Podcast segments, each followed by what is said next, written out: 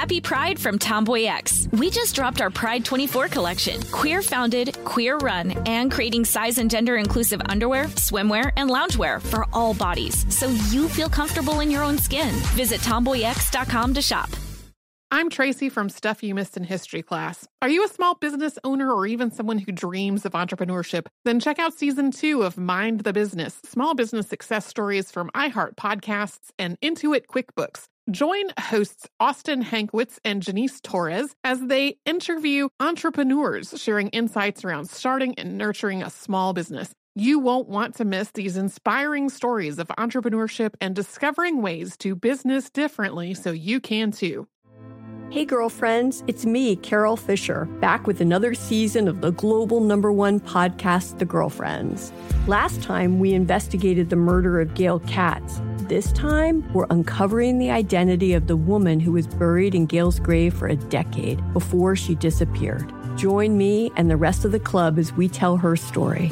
Listen to season two of The Girlfriends, Our Lost Sister on the iHeartRadio app, Apple Podcasts, or wherever you get your podcasts. Hi, I'm Michael Rapaport. And I'm Kebe Rapaport. And together we're hosting Rapaport's, Rapaport's Reality, Reality Podcast. Podcast. We have a passion for reality TV, and we're inviting you into our living room. We're dissecting the drama, and we're giving praise to the single greatest form of entertainment on television today. That is right. Reality TV is the greatest form of entertainment on television today. Listen to Rapaport's Reality with me, Kebe Rapaport. And me, Michael Rapaport, on the iHeartRadio app, Apple Podcast, or wherever you get your podcast.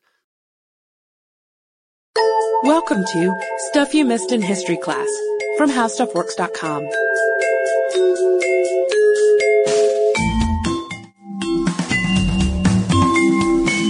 Hello and welcome to the podcast. I'm Katie Lambert. And I'm Sarah Dowdy. And contrary to our title, The Bombardment of Baltimore, we are not starting off on a battlefield, as you might think, but rather on a brewery floor in Baltimore where several women were piecing together a flag. Yeah, that was Baltimore flag maker and widow Mary Pickersgill, and she had gotten the order for the flag in July of 1813 from Major George Armistead, and he was the new commander at Fort McHenry, which was a really important defense position for the city of Baltimore. It was defending the river, and he wanted a flag an enormous flag that the whole city could see, something really big, 30 by 42 feet, which is about the quarter, a quarter of a basketball court. So larger than even the biggest flag you've probably seen. And he needed that flag soon because the war that had started a year before, the War of 1812, was spreading through the country. Action at the Canadian border had leaked down to the Chesapeake Bay, where the British were menacing ships and scoping things out. So Armistead knew battle was going to come to Baltimore sooner or later, and so he put in this rush order for his enormous flag from Pickersgill, as well as a smaller storm flag because, you know, when it's raining, you don't want to fly your to rip apart 30 by 42 foot flag. And Pickersgill works with 300 yards of English worsted wool bunting, piecing together red and blue stripes and sewing on 15, because there are only 15 stars at the time, um, enormous cotton stars. And uh, she carefully picked the wool off the back, too. So she'd sew on the star and then pick the blue off the back so the white star could show from both sides. So this is a quality flag. She's helped by her daughter, two nieces, and an African American indentured servant, and the women are done by August. They make $405.90 for the garrison flag and $168.54 for the storm flag, which was very good money. Flag making was a pretty lucrative profession at the time, and it's just in time for Armistead. The British have arrived at the Patapsco River, they're eyeing the city's defenses, and they're planning an attack for the following year.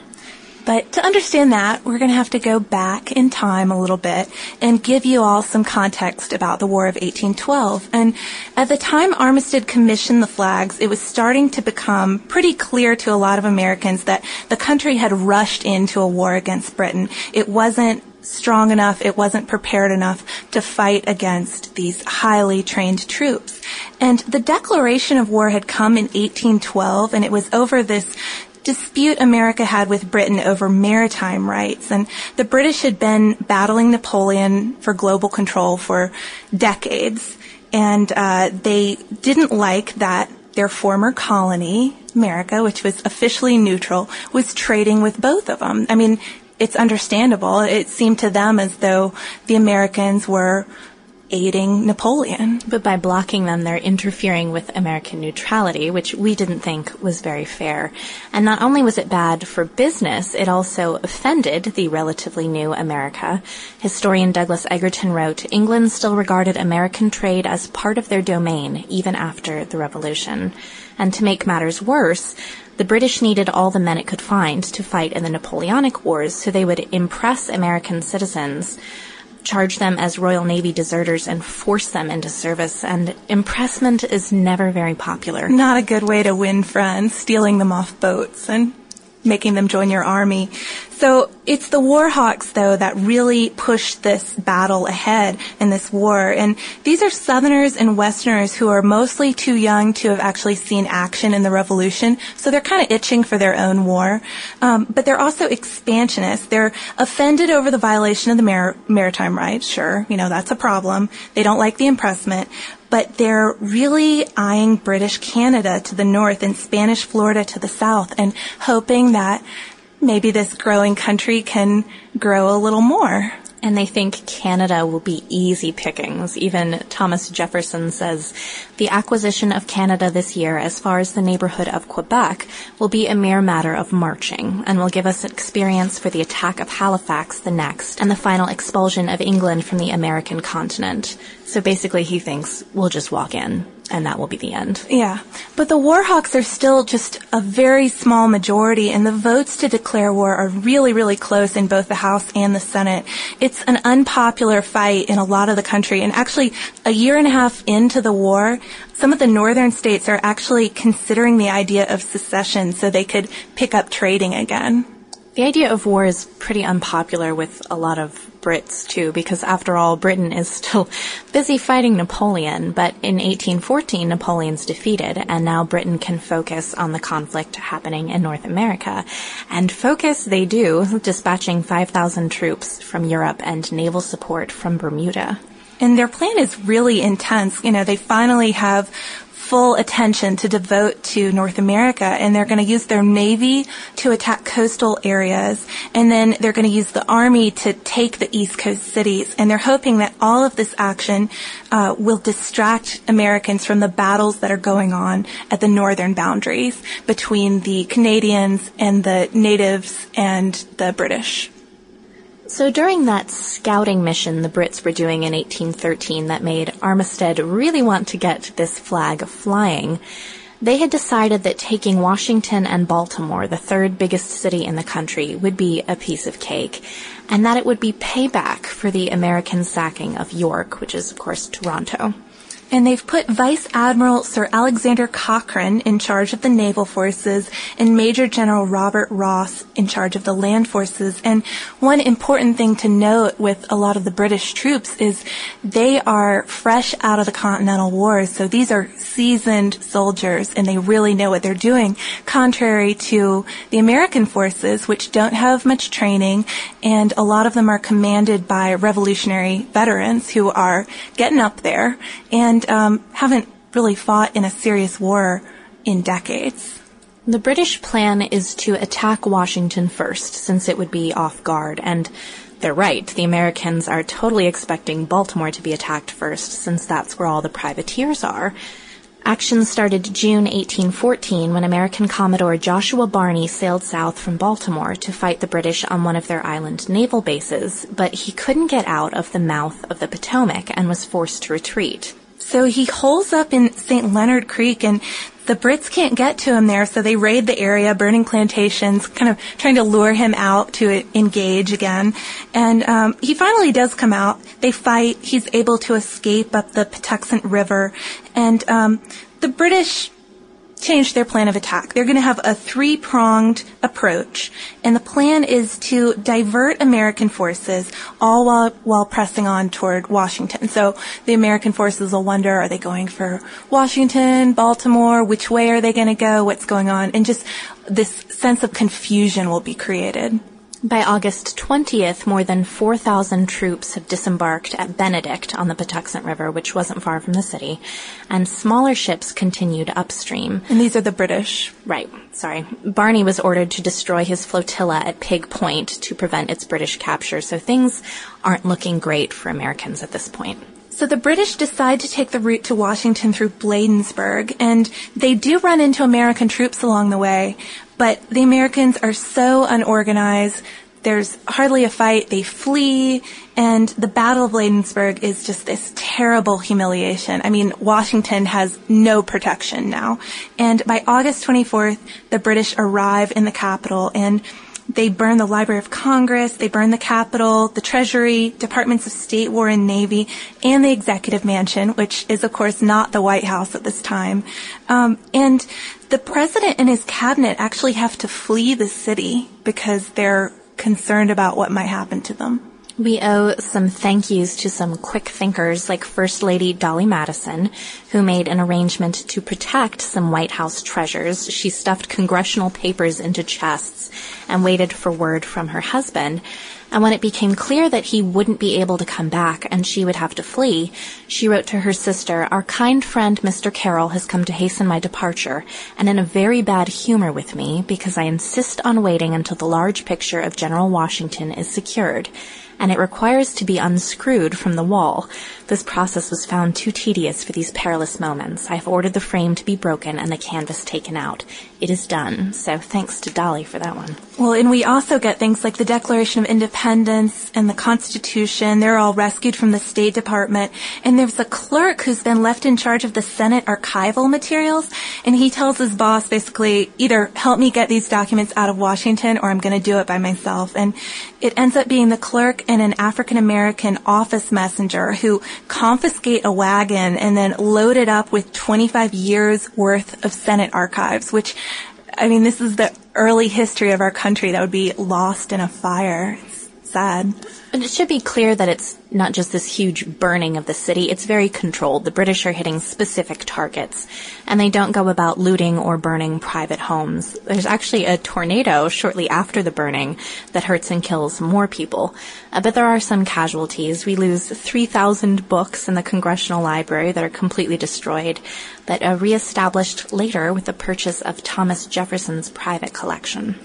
So the American troops who are exhausted and defeated and probably feeling pretty bad at this point head to Baltimore because they know that is where the fight is heading next. And it's starting to seem like a pretty bad idea to have declared war on Britain.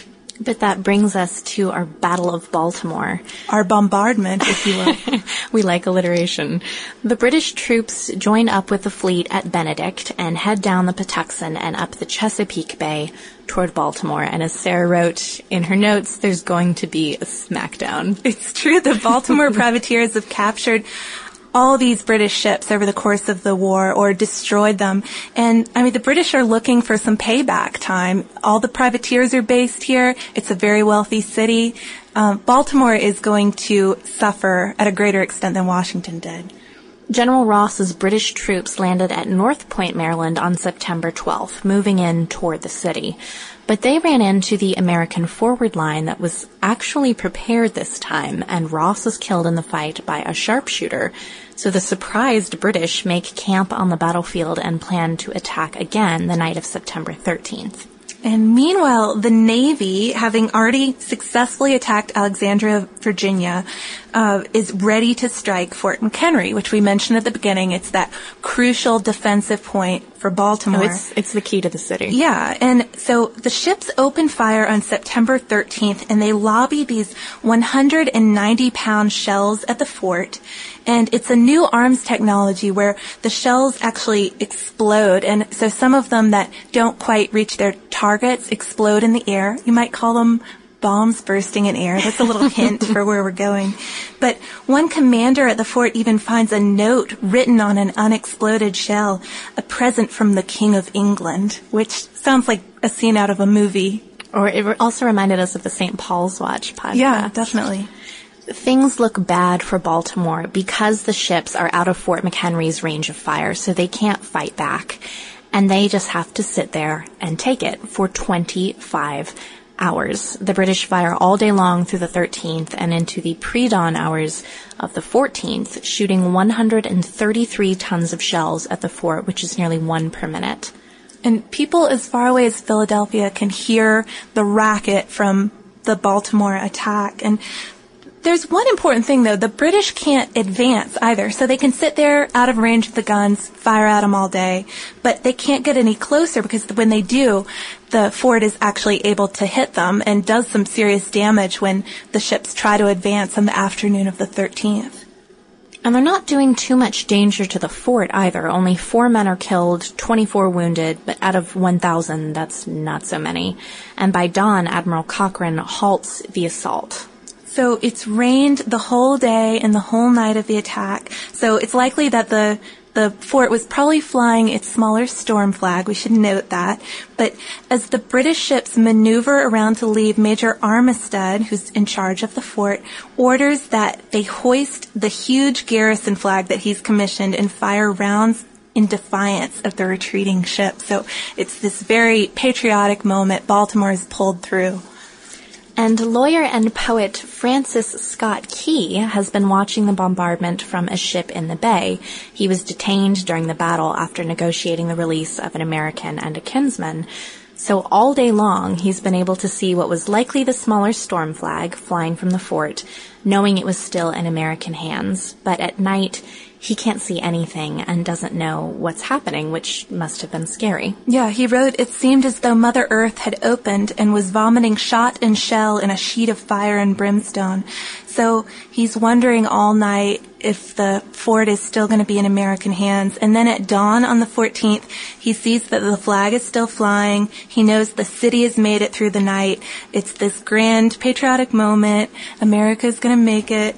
After the British leave, Key is so inspired that he checks into a Baltimore hotel and finishes this poem he started thinking about. Uh, about the flag, the Star Spangled Banner, and he sets it to an English drinking song and publishes it within a week. It's reprinted nationally, and by November it's been printed as sheet music. And then uh, long after, in 1931, it becomes the country's official national anthem. And we'd like to note too that Key had been adamantly opposed to the war, but after the White House was burned and Baltimore was attacked, he'd had it. So not too long after Key's poem is set to music, the war is over, and it's partly due to the British loss at Baltimore and again at Lake Champlain. And the British are just getting tired. I mean, they've been fighting Napoleonic wars for about 20 years, and they have the taxes to show for it. And they're suffering from the lack of trade with the U.S. That's a profitable business for the British. The U.S. has also realized that it won't gain any of its objectives, so the two countries work out a peace at the Treaty of Ghent, and there are no major concessions and no major territorial exchanges. So the impressment won't end, but that doesn't matter much anyways, since Britain doesn't need soldiers for its continental wars, and England promises not to mess with the Canadian boundary or try to set up an Indian state. So really, it seems like a bit of a pointless kind of a null and void outcome here. no one got anything. The, the scorecard doesn't great. change in any way. We're going to call it even. So the news of peace comes too late, though, to New Orleans, where the British attack the city and they're held off by Andrew Jackson. Despite the end of the war. Yeah. But that victory, as well as the victory at Baltimore, kind of helped contribute to the American sense that we won the war. And you can give a little credence to it because it does help establish the um, it helps establish American credibility abroad that we were able to fight against uh, the larger world superpower and defend certain American cities. It also gives us a bit of a desire to keep out of Europe's business for a while. And Canada comes out with a similar surge of patriotism because they kept America out, although they remained British. But getting back to the flag, we're not going to finish this podcast before we wrap that little bit up. Major Armistead takes it home with him. It probably got pretty beat up over the next few years. And he dies pretty young and leaves it to his widow who keeps it in Baltimore. And she takes it out every now and then, lends it to big uh, patriotic events and helps sort of build the cult of the Star Spangled Banner. You know, people want to see it and get a look at it in person. And his descendants keep it through the Civil War, even though they have Confederate sympathies, which is a really weird thing to imagine if they're Confederates and here they have the symbol of the country they're rebelling against. And they pass it on through the generations. So later, visitors are allowed to take little snippets of it. So over time, a flag becomes rather square and it also becomes a bit of a curse on their family. Yeah, there's all sorts of infighting and it leads to bitterness and paranoia. You know, why should this person get the flag? And uh, I think some of the later descendants feel like they're being hounded by constant requests to to see the flag and hold the flag and get snippets of it. Family flag feud. Yeah, more alliteration. more alliteration. Good job, Katie. And um, one of the family members even notes that more battles have been fought over the flag than under it. Finally, an exhausted Armistead descendant leaves it to the Smithsonian Institution in 1907, and it is there today. And as for Key, his Georgetown house was removed for a highway in 1947. So two stories worth of his brick house were dismantled, packed up, and put into storage. But by 1955, every brick had disappeared, which reminded us a lot of the Amber, Amber Room. yeah, it's our American version, I guess. So that about wraps up the bombardment and the missing house and the flag story, and it brings us to listener mail. We got an email from Allie who'd requested a podcast on Nefertiti, but we beat her to the punch and recorded it before we got her email. And she said she was pretty much an expert on the subject, so we wish we'd gotten this before and could have taken her up on some of her awesome sources.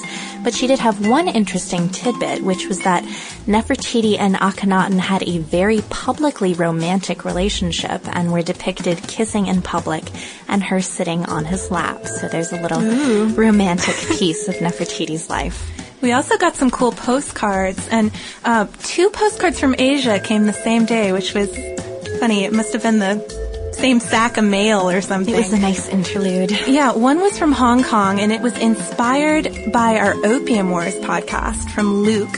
And then another one was from Japan and um, it's from Walter. And I think Walter is going to be pleased by the Samurai podcast. I bet he sent it before it came out. Yes, I think he'll like that one.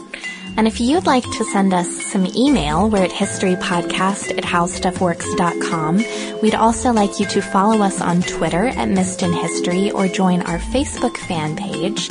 And as always, come check out our homepage. We've got a pretty cool article on the Smithsonian Institution if you search at www.howstuffworks.com. For more on this and thousands of other topics, visit howstuffworks.com. And be sure to check out the Stuff You Missed in History class blog on the howstuffworks.com homepage.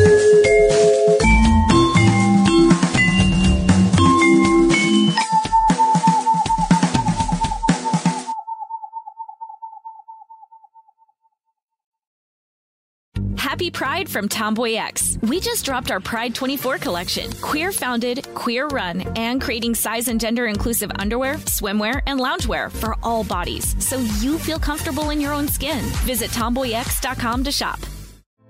Hey, girlfriends, it's me, Carol Fisher, back with another season of the global number one podcast, The Girlfriends. Last time, we investigated the murder of Gail Katz this time, we're uncovering the identity of the woman who was buried in Gail's grave for a decade before she disappeared. Join me and the rest of the club as we tell her story. Listen to season two of The Girlfriends, Our Lost Sister on the iHeartRadio app, Apple Podcasts, or wherever you get your podcasts. Hi, I'm Michael Rapaport. And I'm Kebe Rapaport. And together we're hosting Rapaport's, Rapaport's Reality, Reality Podcast. Podcast. We have a passion for reality TV, and we're inviting you into our living room. We're dissecting the drama, and we're giving praise to the single greatest form of entertainment on television today. That is right. Reality TV is the greatest form of entertainment on television today. Listen to Rapaport's Reality with me, Kebe Rapaport. And me, Michael Rapaport, on the iHeartRadio app, Apple Podcast, or wherever you get your podcast. MTV's official Challenge podcast is back for another season. And so are we. I'm Tori Deal. And I'm Aneesa Ferreira. The wait is over, guys. All Stars 4 is finally here. And this season takes it to a whole new level. Old school legends, modern power players, and ex lovers are all competing in Cape Town, South Africa for the prize of $300,000. And we're going to be right here along with you fans, covering every episode on the podcast. Listen to MTV's official Challenge podcast on the iHeartRadio app, Apple Podcasts, or wherever you get your podcasts.